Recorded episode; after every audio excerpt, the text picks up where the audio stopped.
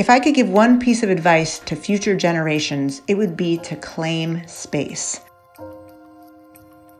My one last thought would be to not allow your relationship status to define you. In my book, I talk about five ways to claim space, but today I'm going to be focusing on my favorite one, which is being visible. And the best way you can be visible is by truly being yourself, by doing what I call playing in your sandbox. And that happens probably more often than we believe it does. If you're single, you're viewed one way, you may view yourself one way. If you're married or in a relationship, you're viewed a different way and may view yourself that way and believe that it has some bearing on the significance of your existence. Figure out what you love, what you're good at, what you feel passionately about. Let that knowledge guide your choices and your career path. And that's not true. You are whole, you are complete, you are enough with or without a significant other. Throughout your life, people will try to tell you that your sandbox, for whatever reason, isn't enough. You're going to hear a lot of you should, you shouldn't. Do it like I did. It's the safer path. You can't, you'll never. And you'll hear a lot of this. You'll hear a lot of no. Shut out that noise. It's just noise. A lot of times we succumb to societal pressures that tell us that we're supposed to follow a certain order in life.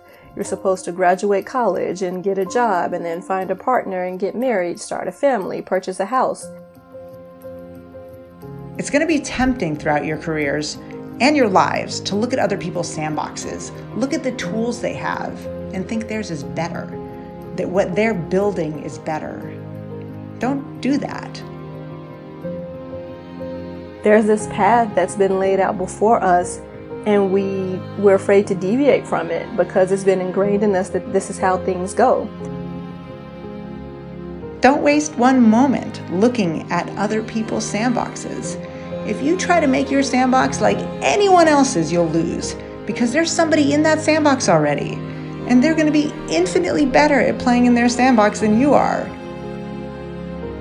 So if we don't follow that path, yes, we can be ostracized. Some people may not understand, especially if you're a woman. It happens, you know, to both genders, but I think especially women because we're expected to be homemakers and mothers and wives and aspire to marriage. So when we don't, it's viewed as especially concerning. But if you play in your own sandbox, if you embrace it, you're untouchable. No one can touch you because no one will ever do you better than you will.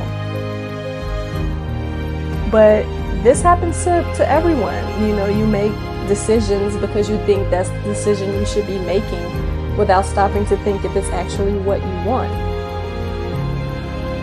The people who most effectively claim space are comfortable with themselves because they are fully themselves.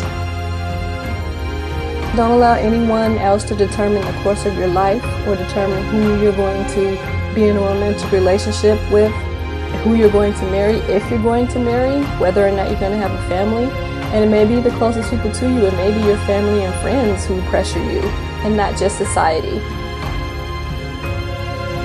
Be visible. Claim space unapologetically. And always, always play in your sandbox. That's how you'll succeed at work, but more importantly, that's how you'll succeed at life. They don't understand. You, they want you to be happy and they associate that with happiness because that's what we've been told is, you know, the American dream, so to speak, and how we're supposed to live our lives.